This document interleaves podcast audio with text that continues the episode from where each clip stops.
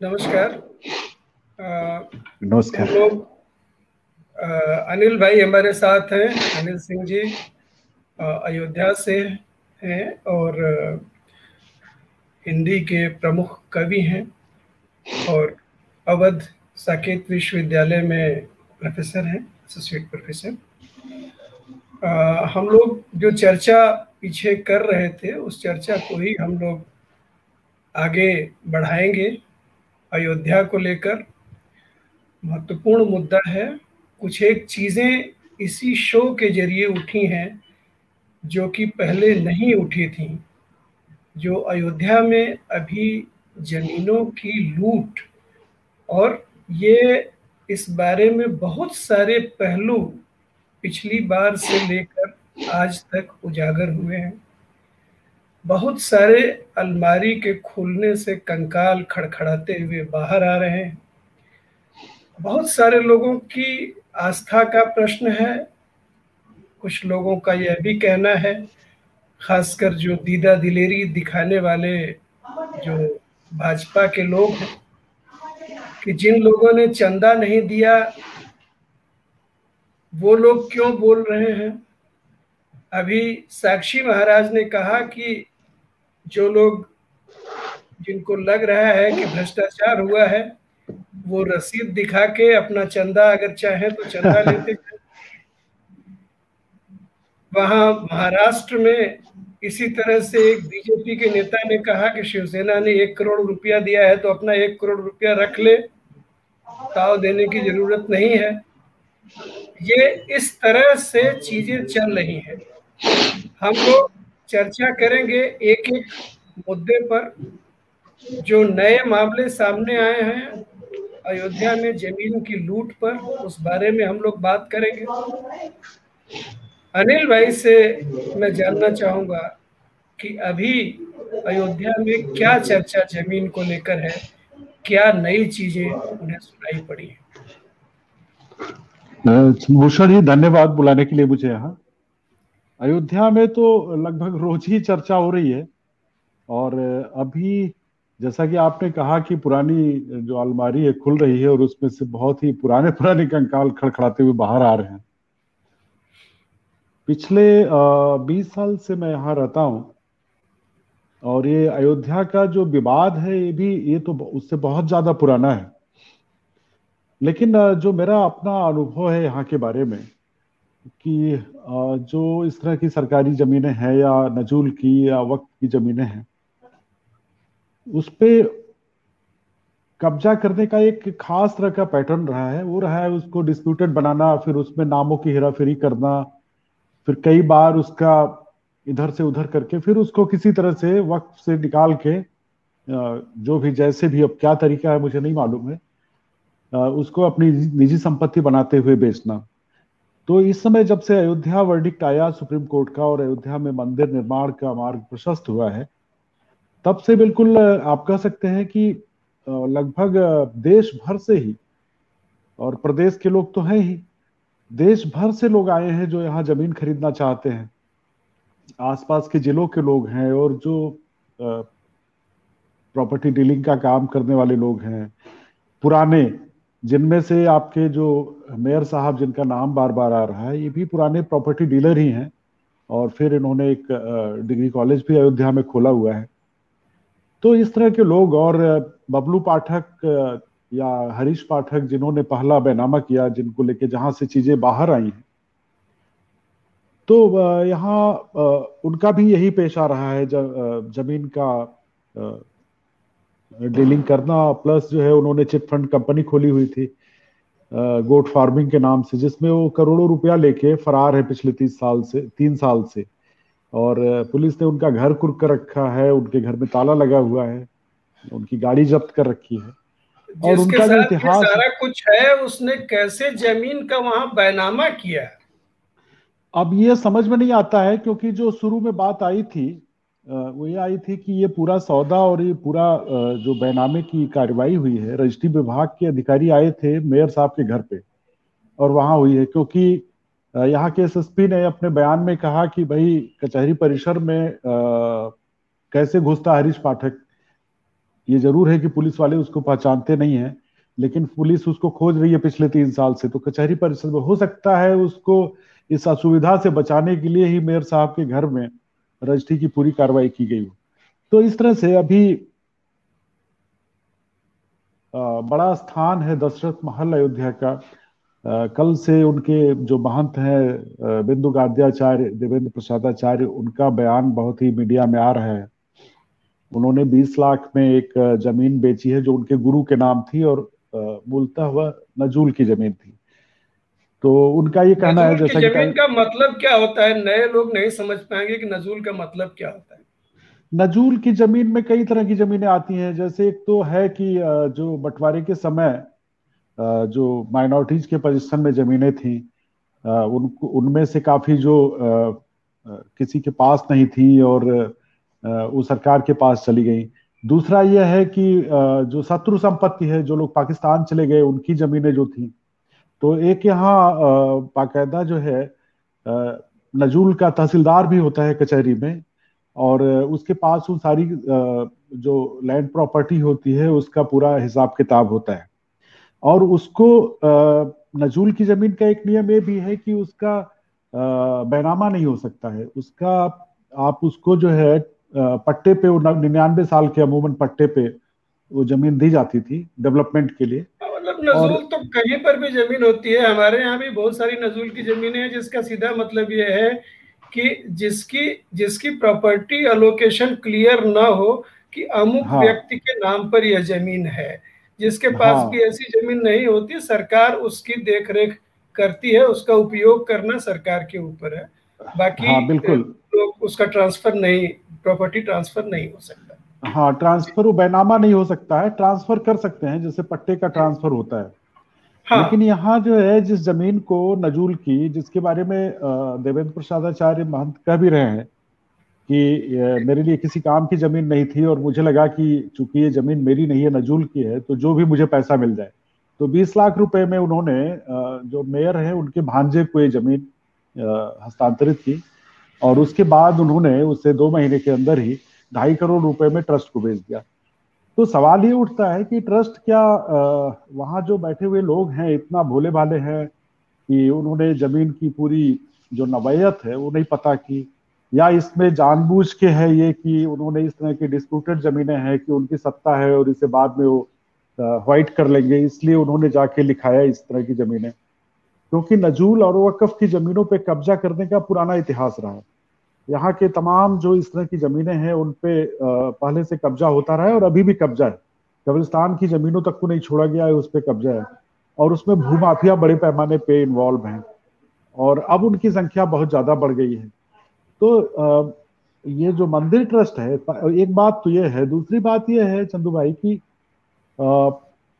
ये जो चंदा इकट्ठा हुआ है ट्रस्ट के पास राम मंदिर निर्माण धर्म क्षेत्र जो ट्रस्ट बना है ये ट्रस्ट इसकी इसका मूल दायित्व तो था मंदिर का निर्माण करना। अब इन्होंने इसमें एक तरह से ज़मीन की खरीद फरोख्त और ये सारी चीज़ें भी शामिल कर ली हैं। तो इसके लिए क्या इनके जो रेगुलेशंस थे इनके जो इनका जो नियम रहा होगा ट्रस्ट का बनते समय क्या उसमें शामिल है कि इन्होंने ज़मीन खरीदनी है? क्योंकि जो मंदिर का एरिया है वो बहुत बड़ा एरिया है। उसको आ, उसको पूरा डेवलप करने में ही बहुत समय लगने वाला है। क्योंकि वो बहुत बड़ी लैंड प्रॉपर्टी है और उसको भी जो है अधिग्रहण किया गया था, तमाम मंदिरों की जमीनें थी। और जो आसपास के किसान थे, जो सब्ज़ी की खेती करते थे, हमारे खुद परिचित एक किसान है, उनका करीब पाँच छः बीघे उसमें चला गया और मुकदमा लड़ रहे थे सुप्रीम कोर्ट से, हार गए। वो अभी उस मंदिर परिसर में चला गया है। तो किसान भी, वो भी भुक्तभोगी हैं उसके। तो इतना ज़्यादा लैंड प्रॉपर्टी है कि उसके लिए, मंदिर के लिए कम से कम अलग से ज़मीन की ज़रूरत नहीं है। अब इनका ये कहना है कि हम जो है उन लोगों को, जिनको मंदिर के विस्तार के लिए ये जमीनें हम ले रहे हैं, जिनकी मंदिर के आसपास, उनको कहीं बसाने के लिए हम ये जमीनें खरीद रहे हैं। अब ये भी एक एब्सर्ड सी बात है, क्योंकि मैंने मेरी खुद यहाँ के एक दो महंत से बात हुई है अयोध्या में। इस बात को लेकर अयोध्या में बहुत आक्रोश भी है कि जो पुराने मंदिर है, जैसे सीता रसोई है तो मंदिर के आसपास है, नवनिर्मित, नवनिर्माण जिस मंदिर का हो रहा है उसके आसपास। ये खत्म हो जाने वाला है। ये सब मंदिर बहुत पुराने हैं। तो अब वो पूरे परिसर को गिरा के नए तरीके से मंदिर बनेंगे। तो अयोध्या का जो एक पुरानापन है या जिसे आप कहते हैं कि एक तीर्थ स्थल की, की जो प्राचीनता है वह भी खंडित हो रही है। और पूरा कुछ जो है नया नया हो जा रहा है। तो इसको लेके अयोध्या के संतों में बहुत बेचैनी भी है कि भाई आप एक नया मंदिर तो बना रहे हैं लेकिन जो पुराना मंदिर है जो पुराने मंदिर है उनको गिरा क्यों रहे आप उनको रिनोवेट करके, उनको, उनका एक तरह से पुनर्निर्मित करके, उनको और सुंदर बना के उनको प्रिजर्व कर सकते थे, जिससे कि अयोध्या में आधुनिकता और प्राचीनता का एक सम्मिश्रण दिखे। क्योंकि जिस तरह से पूरा कारपोरेटाइजेशन के तर्ज पे, जिस तरह से मंदिर या जो परिकल्पना अभी इन्होंने प्रस्तुत की है, वो तो बहुत ही भयानक है। अब उसमें उस हिसाब से अगर अयोध्या का डेवलपमेंट होता है तो मुझे लगता है कि फिर बड़े बड़े महानगर भी इसकी टक्कर नहीं ले पाएँगे जिस तरह के इंफ्रास्ट्रक्चरल डेवलपमेंट की बात मैं अनिल भाई एक आपको छोटा सा किस्सा बताना चाहूँगा हाँ, मेरे हाँ. एक क्लासमेट हाई स्कूल में थे रमाकांत उपाध्याय उनका नाम था आ, हम्म, हम्म। मैं एटीज में इलाहाबाद चला गया 84 में और उनसे 20 साल बाद मेरी मुलाकात हुई मैंने हम्म, उनसे पूछा कि रमाकांत अभी क्या हो रहा है? तो उन्होंने कहा कि कुछ नहीं मेरा घर आजमगढ़ में है अयोध्या के हाँ, हाँ। पास में ही। हाँ, तो मैंने पूछा कि क्या है कैसे जीवन चल रहा है? उन्होंने कहा कि कुछ नहीं। वो दरअसल मुझसे दो साल सीनियर थे हाँ, और वो हाँ. दो बार फेल होने के बाद मेरे क्लास में आ गए थे। और उसके बाद भी एक साल उनके फेल होने की जानकारी मुझे है। हाँ, लेकिन हाँ. किसी तरह से वो वहाँ पर गए आपके विश्वविद्यालय में उन्होंने दाखिला लिया और बता रहे थे कि जिस मंदिर में वो रह रहे थे किराए पर वहाँ एक बूढ़ा साधु रहता था। कुछ समय बाद रहने के बाद वो किराया मांगने चला आता था। एक हम्म, हम्म। समय तीन चार लोग थे इन लोगों ने सोटे से मार के उसको भगा दिया कह रहे थे गंगा डका दिए अरे सरजू डका दिए उसको। और हम्म, उसके बाद उसको घुसने नहीं दिया। हाँ, और हाँ। वो थे टिपिकल जो मंदिर वहीं बनाएँगे वाले मिजाज के थे तो उनका ये कहना था कि भाई लोगों ने पूछा कि साधु बाबा को मतलब कहाँ वो गए तो सीधा सा तर्क था कि भाई जब यहाँ अयोध्या पर मुसलमान कब्जा करने आएँगे या लड़ाई चढ़ेगी धर्म की लड़ाई चलेगी तो क्या ये बुढ़ा उनसे लड़ेगा क्या हम जवान लोग लड़ेंगे तो हम्म, हम्म। मंदिर तो जवान लोगों के पास होना चाहिए तो हम्म, मंदिरों पर जो अयोध्या के जो बुज़ुर्ग साधु असुरक्षित तो महसूस कर ही रहे थे। भारत के तीर्थों में अकेला अयोध्या ही ऐसा था जहाँ पर कि साधुओं की बाकायदा यूनियन थी गरीब साधुओं की और उनका एक संगठन था। लालदास जी जैसे प्रगतिशील लोग थे उसमें बहुत सारे उस अयोध्या में जहाँ पर कि बहुत सारे कार्यकर्ता आंदोलनों से जुड़े हुए लोग वहाँ भी उनको अयोध्या में खाना रहना मुश्किल नहीं होता था एक समय एटीज तक बहुत सारे हम्म, लोग हम्म। हमारे साथी जयप्रकाश जी और भी दूसरे लोग जाके अयोध्या में रह लेते थे फिर धीरे धीरे हमने पाया कि दबंग लोगों का कब्जा होना शुरू हुआ अयोध्या पर और अभी तो जैसा नक्शा मैं देख रहा हूँ जैसा प्रपोज किया गया है और जो आप बता रहे हैं उससे तो मुझे लग रहा है कि अयोध्या जल्दी ही इतनी पराई हो जाएगी कि वहाँ मतलब जाना रुकना ठहरना तो दूर की बात है। खड़े होने पर भी कोई पीटने लगेगा ऐसा देखने पर लग रहा है। विचित्र हाँ, चीज़ें दिखाई दे रही। नहीं बिल्कुल मैंने अभी एक लेख में ये बात इस बात को कहा था दो महीने पहले ही। ये जो अयोध्या है, ये हमारी अयोध्या नहीं है, क्योंकि अयोध्या जो है, ये बहुत ही मामूली लोगों का तीर्थ स्थल है। आसपास के जिलों के लोग, बिहार तक से लोग ट्रैक्टर टाली पे, बैलगाड़ियों पे लद के यहाँ आते रहे। मुझे लगता है कि वो जो गरीब लोग, मैंने कभी भी अयोध्या में, मैं इतने साल से हूँ और मेरा चूँकि गाँव भी पास पे ही है, सरजू के उस पार बचपन से जो स्मृतियाँ अयोध्या की, वो है कि एक बहुत ही मामूली लोगों का, किसानों का, गरीबों का तीर्थ स्थल है। मैंने कभी भी यहाँ मध्य वर्ग, सफ़ेद पोष मध्य वर्ग को और अपर मिडिल क्लास को मैंने कभी भी यहाँ आते नहीं देखा था। ये वही अयोध्या है, जहाँ आज मैं सड़क पे निकलता हूँ तो मुझे करोड़ों की वॉल्वो की और मर्सिडीज की तमाम महँगी महँगी गाड़ियाँ सड़क पे आते जाते दिखती हैं। ये अयोध्या पहले की अयोध्या नहीं थी। अयोध्या में बहुत ही मामूली लोग आते रहे हैं, हमेशा से। तो पहली बात तो ये है। दूसरे, यहाँ अयोध्या में जो साधु थे और जो लोग आते थे उनके बीच में आ, काफ़ी आ, कम फ़र्क हुआ करता था जो मंदिर आंदोलन में बढ़ा है क्योंकि मंदिर आंदोलन ने ये जो साधु वर्ग है इसको बहुत एम्पावर भी किया है। तो उसमें से जो आपराधिक वृत्ति के कुछ लोग हैं क्योंकि अयोध्या में बड़ा प्रसिद्ध है कि पाँव दबा के चलाही मिलती है और गला दबा के महांती मिलती है। तो हाँ। ये ये, ये यहाँ का बहुत ही प्रसिद्ध कहावत है। और। यहाँ सन्यासियों के मारे गृहस्थों का रास्ता चलना मुश्किल है। हमारे हाँ। कॉलेज के एक सीनियर प्रोफेसर है उन्होंने जब मैं आया यहाँ पाठक जी हैं तो उन्होंने कहा अनिल तुम अयोध्या में बसना मत। तुम ये तुम्हारा पिछले जन्म का कर्म था कि तुम अयोध्या में आ गए हो। और हालाँकि अब मुझे तो नहीं लगता ऐसा लेकिन उन्होंने कहा इसे लेकिन अयोध्या में बसना मत। हमने कहा क्यों? कहा अगर तुम अयोध्या में बसोगे तो ईश्वर से दूर हो जाओगे। तो एक जो छवि है वो गठरी लेके भागने वाले की है ग्रामीण जनता के दिमाग में भी पहले से जो छवि अब उसमें ये जो नया कुछ हो रहा है खासतौर से मंदिर निर्माण ट्रस्ट के नाम पे जिस तरह से जमीनों का पूरा घोटाला सामने आया है एक बहुत बड़ा मतलब आप कहेंगे कि प्रथम ग्रह से मक्ष का पात है। वो जो अयोध्या का पहले का जो चरित्र है उसकी याद दिलाता है। तो अभी बहुत अच्छी कार्य योजना प्रस्तुत की गई है दृष्टिकोण प्रपत्र प्रस्तुत किया गया है। लेकिन इसे जो कार्यदायी संस्था है वो पूरा कराएगी। और अगर वहाँ लोग करप्शन में गले तक डूबे हुए हैं तो सरकार चाहे जितनी योजनाएँ बनाए उनकी पाणति जो है बहुत ही खराब होनी है। जब आ, सीधे अपराधी ऐसे लोग जो कि एब्सकॉन्डर हैं जो हाँ, पुलिस के रजिस्टर में फरार भगोड़े अपराधी हैं ऐसे हाँ, लोगों का सीधा इन्वॉल्वमेंट दिखाई दे रहा है। मेयर जिसको शहर संभालने की ज़िम्मेदारी है वो खुद ही लूट में लगा हुआ है।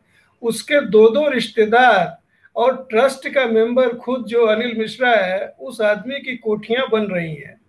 तो आ, और इसके जो दो रिश्तेदार जिसका नाम जो सामने आया है घपले में एक दीप नारायण उपाध्याय जिसने कि आपने बताया कि सैतालीस लाख की ज़मीन खरीद के एक बीस लाख एक सत्ताईस लाख की उसको साढ़े तीन करोड़ में उसने बेच दिया ढाई महीने के अंदर। और ये जो ऋषिकेश उपाध्याय जो मेयर है इसका ये भतीजा है। और हम्म, हम्म। जो रविमोहन तिवारी जो 18 मार्च को वो पिछला रद्द होने के बाद एग्रीमेंट जिसको शामिल करके ये भी रिश्तेदार है मेयर का। तो सीधे सीधे जो जिम्मेदार पदों पर बैठे लोग उनका ज़मीन मैंने चंदा खाने के लिए ज़मीन बेचने के धंधे में लिप्त होना और दूसरी तरफ़ सीधे अपराधियों का इसमें शामिल होना ये अयोध्या का जो अभी तो अयोध्या मान लीजिए मंदिर के इर्द गिर्द हज़ार दो हज़ार करोड़ रुपया खर्च हुआ होगा आगे आने वाले दिनों में जब एक लाख करोड़ रुपया खर्च होगा जैसा कि दिख रहा है जो नक्शा है वो एक लाख करोड़ रुपए का नक्शा है। उस हम्म, हम्म। नक्शे के हिसाब से अभी के अपराध को अगर बढ़ाकर देखा जाए तो किस स्तर के अपराध के साथ हम एक हिंदुओं के सबसे बड़े तीर्थ का निर्माण होते देखने जा रहे हैं यह सोच के मेरा दिल दहल जाता है कि ये बिल्कुल, क्या बिल्कुल आप सही कह रहे हैं। आप देखिए ना कि अयोध्या का जो पूरा डिस्प्यूट है, इस पर बहुत सारा कुछ लिखा गया है, किताबें लिखी गई हैं। और बहुत ही वरिष्ठ जर्नलिस्ट हैं, धीरेन्द्र झा साहब, उनकी अयोध्या पे बड़ी महत्वपूर्ण किताब अंग्रेज़ी में आई थी चार चार साल, पाँच साल पहले। और उन्होंने यहाँ कई महीने रह के बहुत ही गहरे से शोध किया था। पहले ये ओपन मैगजीन में थे, अभी स्क्रॉल पे लिखते हैं धीरेन्द्र झा। तो उन्होंने पूरा उस जो पूरी समस्या है, जिस तरह से मंदिर वहाँ मूर्ति रखी गई थी और एक तरह से रिक्रिएट किया है उसे उन्होंने, अपनी उस किताब में, बड़ी रोचक किताब है तो आप देखिए कि पूरा अयोध्या का, या अभी शीतला सिंह जो प्रेस काउंसिल ऑफ़ इंडिया के पूर्व मेंबर रहे उनकी किताब आई है। दोनों को पढ़ते हुए आपको लगेगा कि ये जो अयोध्या का पूरा जो विवाद है इसमें बल्कि शीतला सिंह तो अपनी किताब में कहते हैं झूठ फरेब छल कपट सारे का इस्तेमाल किया गया इसको आ, अपनी तरफ़ लेने के लिए। और 1948 की जिस रात में वहाँ जिसे कहते हैं कि मूर्ति का प्राकट्य हुआ वहाँ जिन महंत ने जाके मूर्ति रखी थी उन्होंने वो खुल के कोई उसमें छुपाने की बात नहीं थी धीरेन्द्र जी ने अपनी किताब में भी ज़िक्र किया है। उन्होंने खुल के उसको एक्सेप्ट किया कि हाँ हम लोग गए थे हमने रात में वहाँ मूर्ति रखी और गार्ड को भगा दिया गार्ड डर के भाग गया। और उसके पहले से जिस तरह से आर्कियोलॉजिकल सर्वे आपने ऑफ़ इंडिया ने खुदाई की थी वहाँ तो वहाँ प्लिंथ निकल रही थी और मैंने तो खुद जाके वहाँ अपनी आँख से देखा था। और मेरे पास वो आर्कियोलॉजिकल सर्वे ऑफ़ इंडिया की रिपोर्ट भी है उसकी फ़ोटो कॉपी भी मेरे पास है। आ, कोई ऐसा प्रमाण नहीं है कि वो मंदिर थे। अयोध्या की जो सरजू नदी है, वह बहुत ही काटती रही है लोगों को। आसपास के इलाकों को काटती रही है। अयोध्या में जो है जो अयोध्या की टोपोग्राफी है, वो बहुत ही ऊपर नीचे है। तो ये इस वजह से है क्योंकि नदी का किनारा है और नदी बार बार काटती रही है। तो बस्तियाँ बसती रही उजड़ती रही है। अब वो जो प्लिंथ है उसको मंदिर साबित करने के लिए अब मुझे नहीं लगता है, मुझे नहीं पता है कि क्या किस हिसाब से सुप्रीम कोर्ट ने उसको निकाला है, लेकिन अगर हम मोटी सी बात पे ध्यान दें कि उसने भी अपने वर्डिक्ट में कहा कि बाबरी मस्जिद का डिमोलिशन एक आपराधिक घटना थी।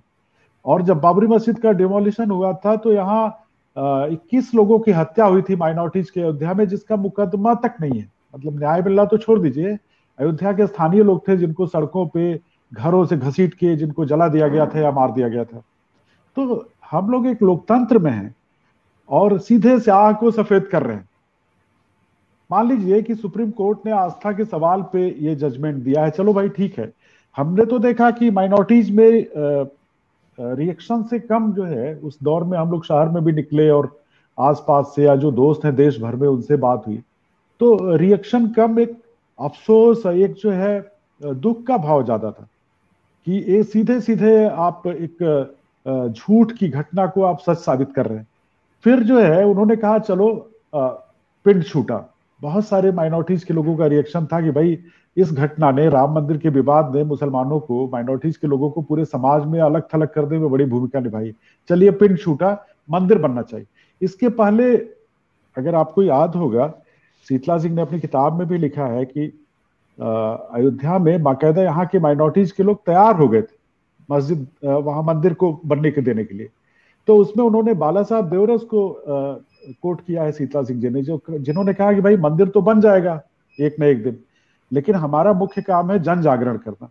तो इसका मतलब है कि ये संघ परिवार का एक, पूरे देश में हिंदू उन्माद फैला के और सत्ता पे कब्जा करने का एक बड़ा प्रोजेक्ट था, जिसमें वो सफल भी हो गए। अब उनका प्रोजेक्ट सफल हो गया है। तो आप देखिए कि इस पूरे विवाद की जड़ ही एक झूठ पे है। अयोध्या में ये जो जिस तरह का जितने बड़े पैमाने पे पैसा आ रहा है आ रहा है अभी आज ही किसी दोस्त से बात हो रही थी तो उन्होंने कहा कि एक डर इस बात का है कि कहीं आ, माफिया गैंगवार ना शुरू हो जाए। जिस तरह से पैसा आ रहा है अयोध्या में ज़मीन के नाम पे और जिस तरह से ट्रस्ट आंधा धुंध आँख मूद के जमीनों की खरीद पर कर रहा है तो अयोध्या में बहुत कुछ संभव है कि चूँकि सारे पूरे प्रदेश के एक से एक छठे हुए महापुरुष जो है अयोध्या में आ रहे हैं लैंड प्रॉपर्टी के लिए तो कुछ भी कर सकते हैं। तो वो आपस में भी भिड़ सकते हैं और दूसरे की ज़मीन पे भी वो हमला कर सकते हैं, कुछ भी कर सकते हैं। तो इस तरह का एक वातावरण बन रहा है जो अयोध्या में पहले कभी नहीं था। ये बहुत ही सहज रूप से एक मामूली लोगों का कस्बा हुआ करता था, जहाँ मामूली लोग आते थे। अभी क्या है कि बहुत ही हाई प्रोफ़ाइल जो दृष्टिकोण प्रपत्र है, उसे मैंने पढ़ा। इसमें बहुत सारी चीज़ें हैं। समरस अयोध्या की भी बात की गई है, समावेशी शहर की बात की गई है। लेकिन अभी तक पूरे प्रपत्र में एक भी जगह ऐसी बात नहीं की गई है, जहाँ अयोध्या की अवध की समावेशी परंपरा को भी अकोमोडेट करने की बात की गई अवध जो है, वो हमारी जो मुश्तरका संस्कृति है, हमारा जो एक साझा हमारी तहजीब रही है उसका एक बहुत बड़ा उदाहरण है, हमने साथ साथ खून बहाया है। उसी मस्जिद के पास, वही जहाँ मंदिर बन रहा है, उसी के पास अमीर अली और बाबा रामचंद्र दास को अंग्रेज़ों ने एक साथ फांसी पर लटकाया था। वो अठारह सौ सत्तावन के संग्राम के बाद। तो वो हमारी जो एक कौमी एकता है, उसके एक बड़ा प्रतीक के रूप में अयोध्या के लोग उन्हें मानते हैं। अशफाकुल्ला खान जो है, वो पूरी अयोध्या के लिए एक प्रतीक है, शहादत के और वीरता के। वो किसी जाति, धर्म या संप्रदाय के नहीं है। तो इस पूरे संस्कृति को तोड़ के छिन्न भिन्न करके और अपनी छोटी सी राजनीति के लिए कि सत्ता मिल जाए। और अब जब सत्ता मिल गई है तो फिर मंदिर बनाने का मतलब जिस तरह से शुरुआत हुई है ये सब घोटालों से, और ये इसमें कोई दो राय नहीं है कि ये सारी जमीनें जो है नजूल की हैं और वक्फ बोर्ड की हैं। और इनको धीरे धीरे करके इनको जो है कब्जा करने की कोशिश की गई तो आप देखिए कि एक बड़ा पवित्र काम जो हो रहा है मंदिर बनाने का, किसकी इच्छा नहीं है कि अयोध्या में एक बड़ा राम मंदिर बने, एक भव्य राम मंदिर बने। लेकिन वह, उसकी जो नींव है, वह एक तरह से, इस तरह से अनैतिक रूप से, अनैतिक लोगों के हाथों में रहे, डालने वाले लोग अनैतिक रहे, या एक तरह से आप कह सकते हैं कि एक एक अशगुन के साथ उसकी शुरुआत हो, ऐसा तो कोई नहीं चाहेगा। तो मुझे लगता है कि ये अशगुन की ही शुरुआत जिस तरह से करप्शन हुआ है और कुछ लोगों ने ज़्यादा लोग नहीं है अभी तो उसमें चार पाँच लोगों का नाम आ रहा है। तो ये बहुत ही एक खराब शुरुआत है जिसे कहते हैं। और वो भी राम के नाम पे जो मंदिर बन रहा है जो कि मर्यादा पुरुषोत्तम थे सत्य के प्रतीक थे। एक एक बुनियादी समस्या है अभी के दौर की कि नैतिकता से निरपेक्ष है समाज। बड़ा होना काफ़ी है।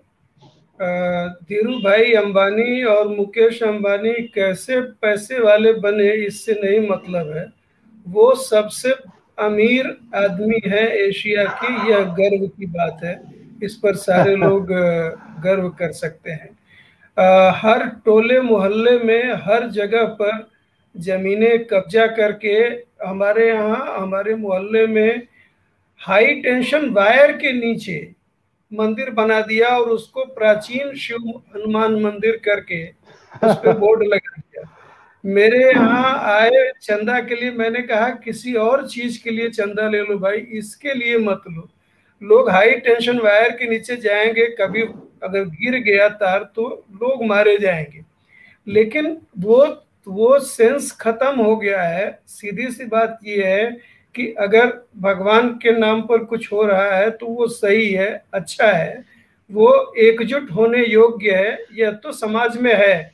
लेकिन उसकी परिणति अब यहाँ हो रही है कि सीधे सीधे जो भ्रष्ट लोग हैं, जो न सिर्फ़ आपके दिए हुए पैसे का वारा न्यारा कर रहे हैं, बल्कि ऐसे लोग जो कि कचरे से करोड़पति मतलब जो किसी अर्थ लायक नहीं है जो एब्सकॉन्डर हैं जो भगोड़े हैं जो लोगों का और ये जो साकेत गोट फार्म है वो किसी मुसलमान का पैसा लेके थोड़ी भगा हुआ है हरीश पाठक।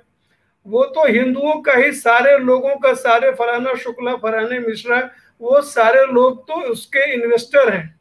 सारे लोगों का पैसा लेके भगा हुआ है और वो आदमी इसके ज़रिए कमाई कर रहा है। और जो बाप का माल समझ के जो लोग जमीनें खरीद रहे हैं, ये उनको पता है कि वो ज़मीन किससे खरीद रहे हैं, किससे ले रहे हैं। तो ये चीज़ मुझे ऐसा लगता है कि मंदिर और आस्था तो संघ के भी रुचि का विषय नहीं है। उसको पता है कि जैसे जैसे ये बनेगा वैसे वैसे तो उसका मुद्दा कमज़ोर पड़ेगा। तो असल चीज़ तो उसको जागरण करना है हिंदू जागरण करना है जिसके बल पर वोट और सत्ता पानी है और पैसा कमाना है धूप धुआंधार। तो आ, मुझे ऐसा लगता है कि मंदिर और आस्था के नाम पर जो ये लोग कर रहे हैं उनके लिए ये इशू नहीं है। तो हम मंदिर और आस्था के नाम पर हम डर के बैठ जाएँ और हम सच्चाई न बताएँ हम इनके चौरकटई को सामने न लाएँ विनीत नारायण इतना सीनियर जर्नलिस्ट उसके ऊपर बिजनौर में मुकदमा किया और उसको अरेस्ट करने की बात किया और यहाँ से एसपी बिजनौर का एसपी और लोकल दरोगा ये क्लीन चिट दे रहा है कि कोई भ्रष्टाचार नहीं हुआ है अयोध्या में। बिजनौर में बैठ के आप सोचिए। और अपनी झूठ की ताकत के ये स्थिति है तो निवेदन बस इतना ही किया जा सकता है कि भाई आस्था के नाम पर जो सच को मत डराओ आस्था के नाम पर सीधे सीधे जो भ्रष्टाचार और लूट को महिमा मंडित न करो और हम तो इसको बोलेंगे हम तो इस पर बात करेंगे तुमको बुरा लगता है तुम्हारे पास पुलिस है तुम्हारे पास जो कुछ भी है जो कुछ करना हो करो लेकिन हम तो इस, इस इस ज़िंदा मक्खी को हम तो नहीं निकलने वाले। इसलिए इस मामले को हम आगे भी उठाते रहेंगे और जैसा कि हमने पहले कहा है हम एक सिर्फ़ छोटी सी हमारी मांग है कि इस मामले की स्पष्ट जाँच कराई जाए। ये बिजनौर का एसपी नहीं क्लीन चिट देगा जज क्लीन चिट देगा। अगर क्लीन चिट देना होगा तो जाँच एजेंसियाँ क्लीन चिट देंगी या फिर जुडिशियल जाँच हो इस पे वहाँ से बिल बहुत बहुत दुर्भाग्यपूर्ण है कि पार्टी विद द डिफरेंस कहने वाली भाजपा का अभी तक एक भी स्टेटमेंट नहीं आया है। हाँ। न संघ परिवार ने जो नैतिकता पे बहुत ज़ोर देता है उसने कहा है कि हम एक्शन लेंगे ट्रस्ट के उन सदस्यों के खिलाफ या भाजपा के सदस्य जिन्होंने इस घोटाले में जिनका पूरा योगदान है। यह बहुत बड़ा दुर्भाग्यपूर्ण अभी भी वो कह रहे हैं कि ये मंदिर विरोधी है मंदिर नहीं बनने देना चाहते इसलिए विरोध कर रहे हैं। इससे बड़ा दुर्भाग्य पूर्ण वक्तव्य और कुछ नहीं हो सकता है कि आप एक चोरी को ढकने के लिए भी भगवान राम का के नाम का सहारा ले रहे हैं। बहुत ही मेरे ख्याल से एक नया ट्रेंड है और ये भारतीय राजनीति का भी नया ट्रेंड है। पहले फिर भी नैतिकता के आधार पे जी जी धन्यवाद। मेरे ख्याल से इस पर जाँच की जो ज़रूरत है सरकार को गंभीरता से इस पर जाँच करानी चाहिए। हम लोग इस चर्चा को आगे भी हम लोग नए नए पहलू लाकर इस पर बात करते रहेंगे। धन्यवाद। बिल्कुल चंदू बहुत धन्यवाद आपको।